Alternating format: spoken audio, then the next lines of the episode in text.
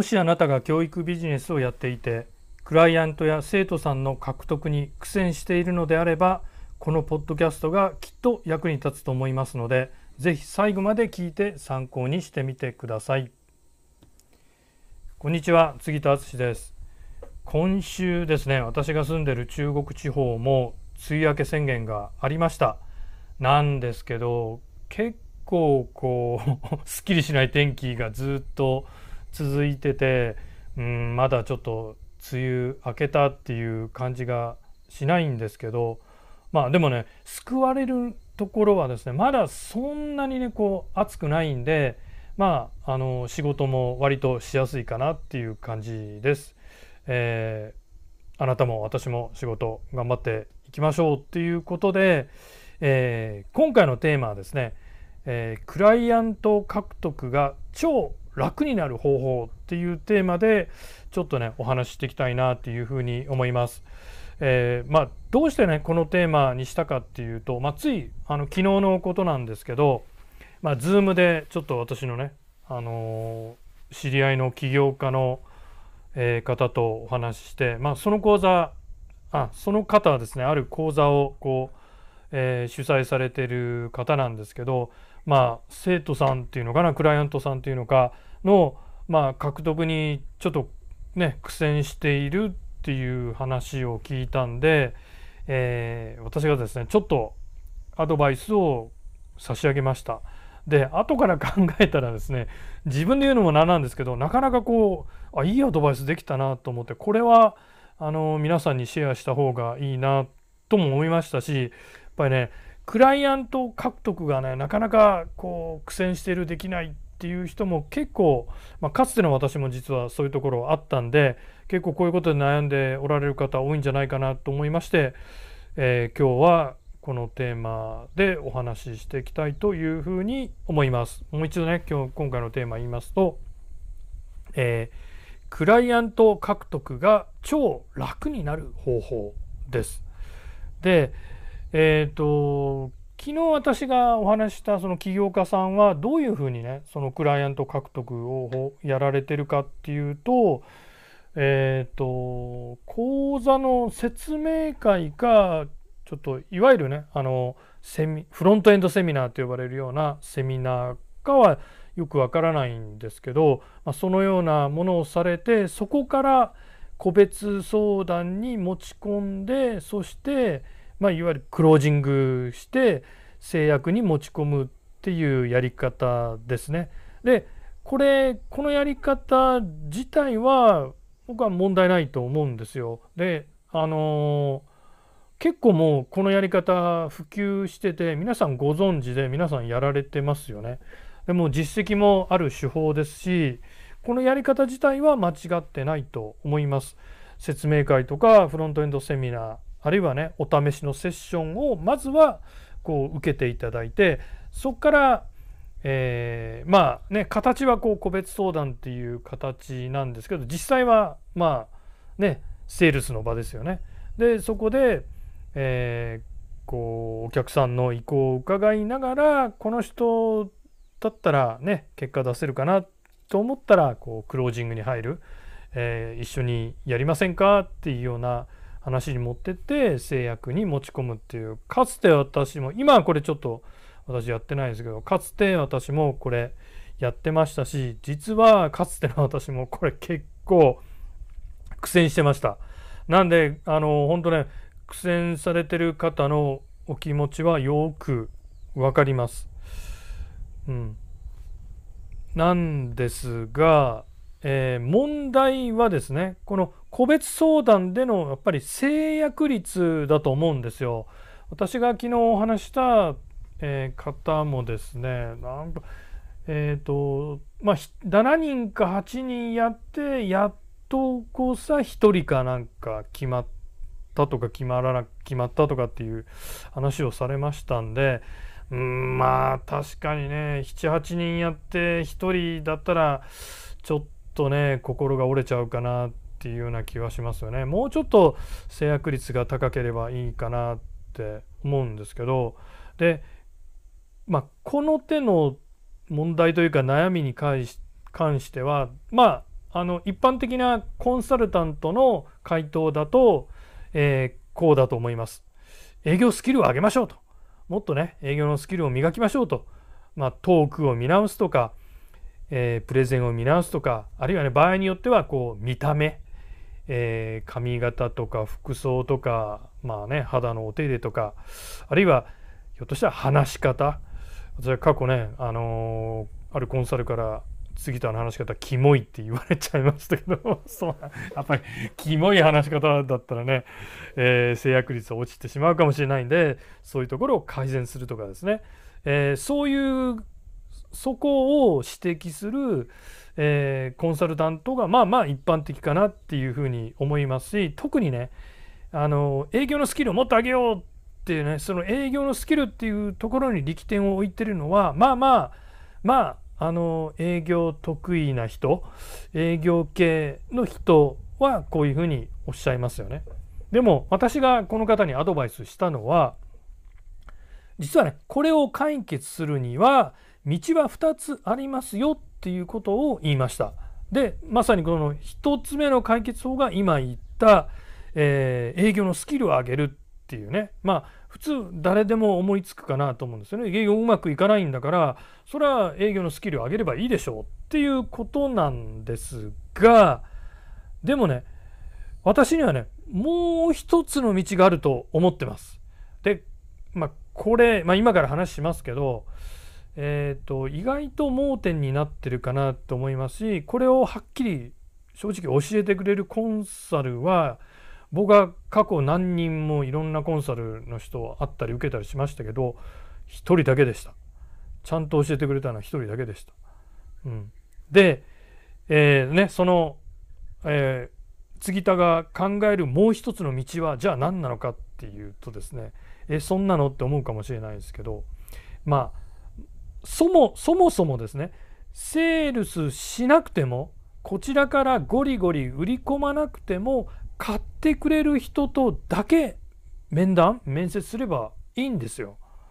え杉田さんそんなそんなこと可能ですか？いやそもそもねお客さん選んだりその買ってくれる人なけとかって言ってたらかえって可能性が狭まったりしませんか？そもそも面談してくれる人なんてそんなハードル上げちゃったら今来てくれないですよ。ってまあ言われる方もいらっしゃるかもしれないですけど、まあ、結論から言えばセールスしなくても買ってくれる人というのはいます。セールスしなくても買ってくれる人。でちょっとねあなたも考えてみてほしいんですけど誰でしょうねセールスしなくても買ってくれるような人って言ってもいいかもしれないんですけどいやそんなお客さんねひょっとしたらあなたのお客さんの中にもそういう人いるかもしれないかなと思うんですよね。でまあ答え言いますとそんなお客さんのことを私はファンっていうふうに呼んでます。これある人はね信者顧客とか信者とかってねまああの神田正則さんなんか昔なんかその信者とかって言葉使われてましたけど まああの同じような意味です、えー、私はファンっていうふうに呼んでますけどまあ、どういうことかもうちょっとね詳しく説明すると、まあ、例えばあなたのことが本当好きであなたのことを信頼している人ですよね。そしてあなたが出すね次の商品をもう本当心待ちにしているような人まあ言ってみれば前のめりな人ですよね。そういった人とだけですねそういった人とだけ面接して講座の案内をすれば、まあ、おそらくですねまあ、高確率でかなりの高確率で決まると思うんですよ。でまさにこれあの極論でも何でもなくて極めてね現実的なお話でして今は私もこの作戦に切り替えてやって成果が上がってますし私のクライアントさんにもこういうふうにやってねっていうので成果を上げてもらってます。まあただねただ、まあ、何もしなくてファンになってくれるってですねそこまでは甘くないです。なのでじゃあどう、ね、ファンになってもらうにはどうするかって言ったらまさに今私がねこうやってるような日頃日常の情報発信がやっぱり我々こう教育ビジネスの起業家にとっては大事だと思うんですよね。情報発信による価値提供をどんどんしましょうっていうことです。で情報発信してコンテンツを提供して、ね、ファンを増やしていきましょうっていうことです。なんですけど、まあ、こうねさっきもちょっと言いましたけどこういうことってねちゃんとこう日本のコンサルタントっての中でちゃんと教えてる人って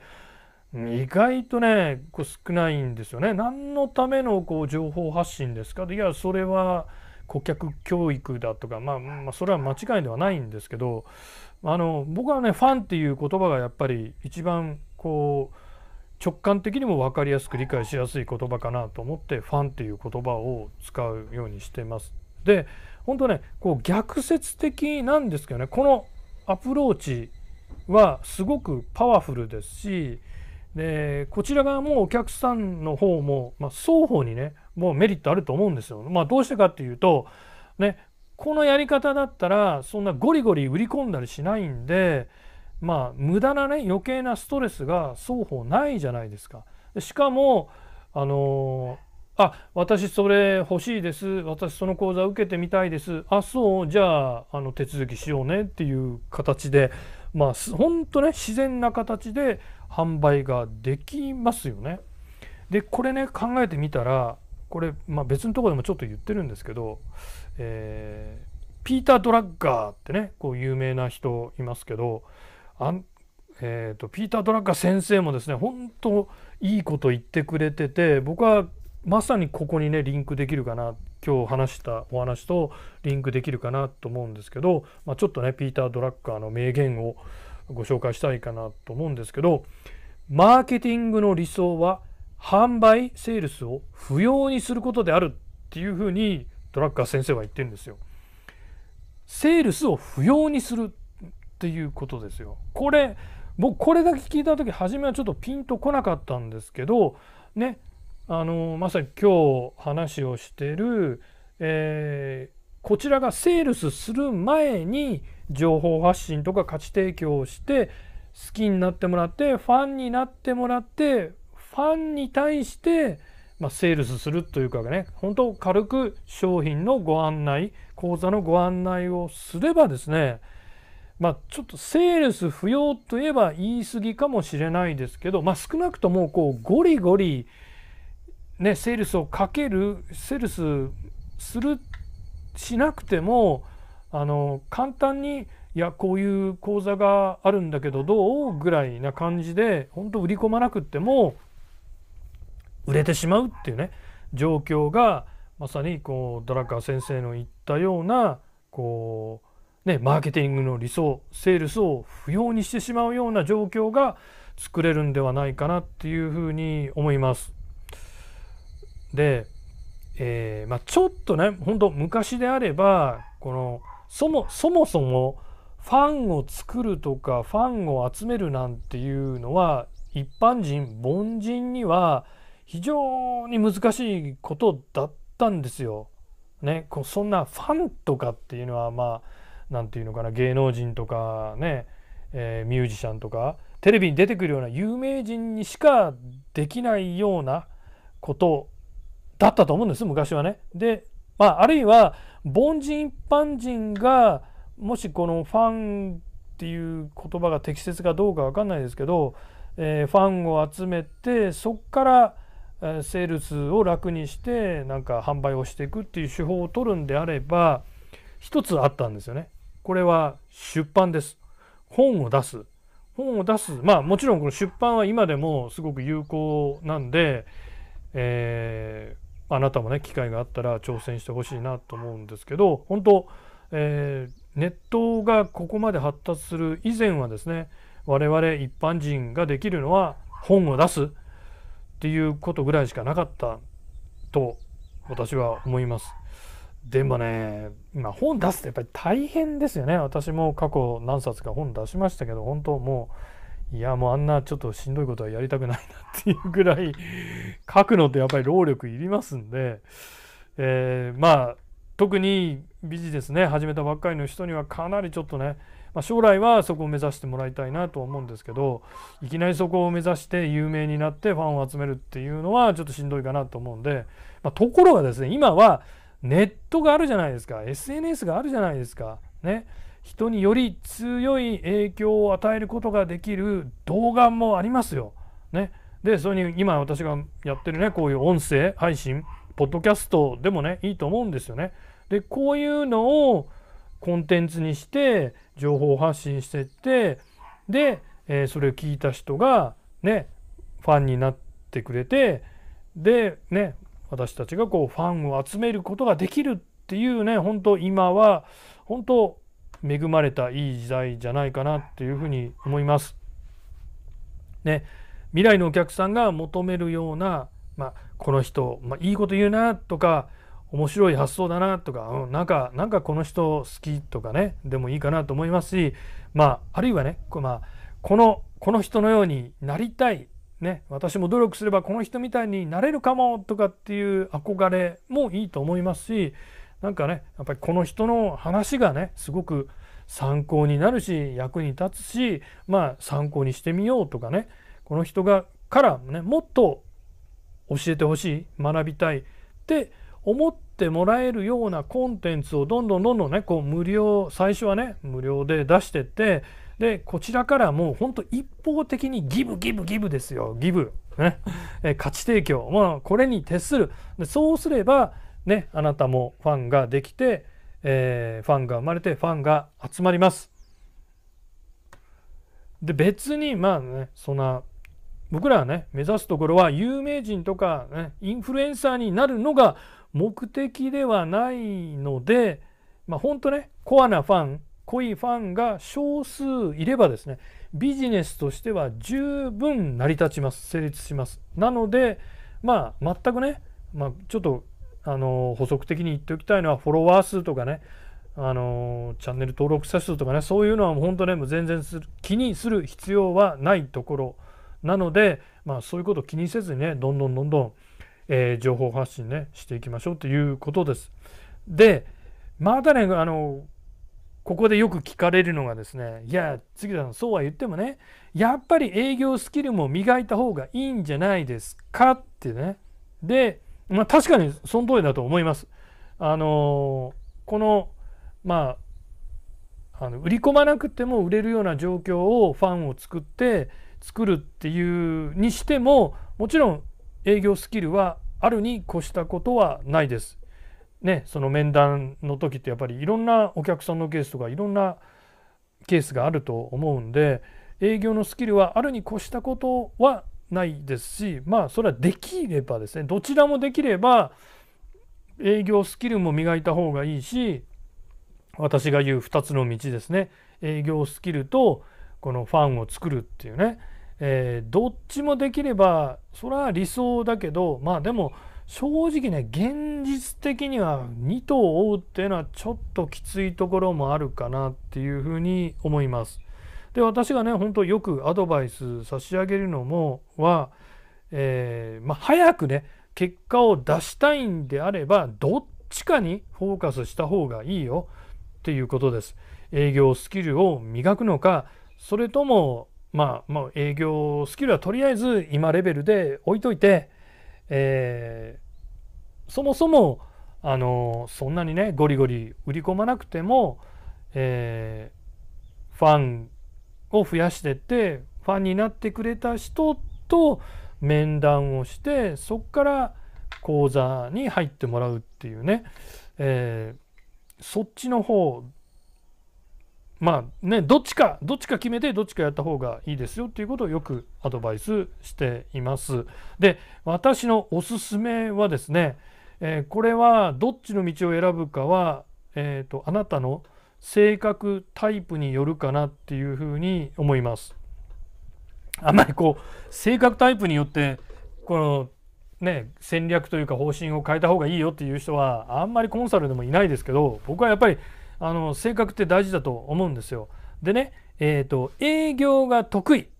営業が苦痛でない。社交的な人。あるいはもう何でももう少々失敗してもいいからいろいろ経験した方がいい。若い人。若者は本当営業スキルどんどん磨いてください。まあ、当たって砕けろでどんどん磨いてください。あるいはもうトークとかねそういうのも、えー、練習したらいいと思います。なんですが一方でこれ私は本当そうだったんですけどやっぱりね営業が苦手っていうタイプの人もいますよ。それにまあ過去ねその営業職とかついてすごいなんかねトラウマがある人、まあ、これ実は私、まあ、これと本当トマ トラウマが 若い20代の頃ちょっとね営業の仕事をやったこともあるんですけど本当も全然ダメだったしいまだにまあやっぱりそれがあってちょっとね、えー、怖いなってね、えー、いうのはありますね。でとかね、えー、まあどっちらかというと人と接するのが苦手な人とかね内向的な人ってっていうのは、うん、あんまりこの営業スキル磨いてどうのっていうねそっちの道は僕はそっちよりはあのもう一つの道の方がいいかなっていうふうに思います。でこういうねまあそもそもねやっぱりビジネスにおいて営業をしてねそして売り上げを上げるっていうのがまあ普通の考えですよ。なので、まあ、営業苦手だとかね、えー、人と接するのが苦手とか内向的っていうこういうタイプの人は、まあ、実はね従来の考え方従来はビジネスっていう面でいけば非常に不利だったんですよこういうやっぱり営業得意な人の方が売上も売上げも上げられるしビジネスも拡大できるまあもちろんねあの経営っていうところで見たら営業力だけでは解決できないことも多いんですけどでもやっぱり営業力っていうのはまあね法人で見てもその個人のビジネスで見てもやっぱりすごくね大事なところではありますけどまあえー、そうねまあ従来は不利だったんだけど今今は今は違うんですよ本当ね。あの営業苦手な人とか内向的な人人と接するのが苦手な人でも面白いことに今はビジネスができちゃいます。もうそれはどういうやり方かというとまさにこういうやり方なんですよね。ネットでねあの SNS なんかを使ってどんどんどんどん情報発信コンテンツ価値提供を行ってファンを増やしていけばそうすればですね、まあ、多少営業が下手っていうところはカバーできるような状況が作れます。でまあ最終的にねそのオンラインで制約に持っていくかオフラインで制約に持っていくかってまあやり方いろいろあると思うんですけどまあどっちにしてもですねあのインターネットでの情報発信をしてファンを作るっていうこのやり方はオフラインオンラインどっちで制約に持っていくにしてもかなり有効なやり方です。でいわば営業に不利な性格の人が無理に営業スキル磨くよりも、まあ、情報発信してファンを作る増やすこっちの方が僕は結果出すのに早いかなっていうふうに思います。で私自身も実はそういうタイプの人間です。コンテンツを作ってね動画で情報発信なんかねこれって回りくどいんじゃないのっていうふうに思われるかもしれないですしまあ確かに慣れるまでね動画を作ってね情報発信するとかって慣れるまではちょっとね時間かかるかもしれないですが、まあ、ファンが集まってビジネスとしてトントンになるまでは多少時間がかかったとしてもですよ。かかったとしても長い目で見れば僕は絶対ねこっちの方がビジネスとして安定してきますし一発屋で終わらないしうんまあね楽って言ったらちょっと語弊があるかもしれないですけどまあ変な無駄な非効率的なことをせずに済むやり方かなっていうふうに思います。まあだからねそう考えれば、まあ、既存のお客さんを含めてやっぱりねファンってね本当ありがたい存在ですしある意味ねやっぱりお金よりも大事ですよ。でファンがいればですねファンさえいればまたね一からでもやりやるやり直せますしそれにねまあよく言われることですけどね信用とか信頼とかってね本当お金では買えないものです。なので日頃のまあ私もそうですねあなたのね活動によってこう信用とか信頼お客さんとの信用とか信頼って作られるものでしかもまあねそんな、えー、一朝一夕でできるものではないです。時間もかかります。まあなんでねファンを裏切るようなことをやっちゃダメですよっていうね本当ことかなというふうに思います。でまとめますとね今日あなたにねお伝えしたいのは営業も営業のスキルももちろん大事です。ね、これは今も昔も変わりません。だけど面談する前にまあある意味ねちょっと言葉悪いかもしれないですよ仕込んでおくっていうかねお客さんに事前にもう動画とかあなたのコンテンツを見てもらっておいてでできれば好きになってもらってファンになってもらうとねそれから面談に持ち込めれば制約率は確実に上がります。でなんで、まあ、そのためのね情報発信とか、ね、活動にも、えー、力をね入れていってほしいなっていうふうに思います。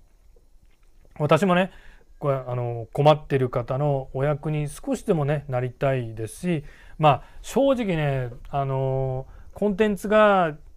こうネタ切れとかなんかうまく作れなくてね 嫌になっちゃう放り出し放り出したくなることもあったりするんですけどまあ放り出さずにですね引き続きこうやって有益なコンテンツを出していきたいと思いますのでまあね本当あの今後ともよろしくお願いしますというところで今日はね終わりにしたいと思います。ではまた撮っていきます。さよなら。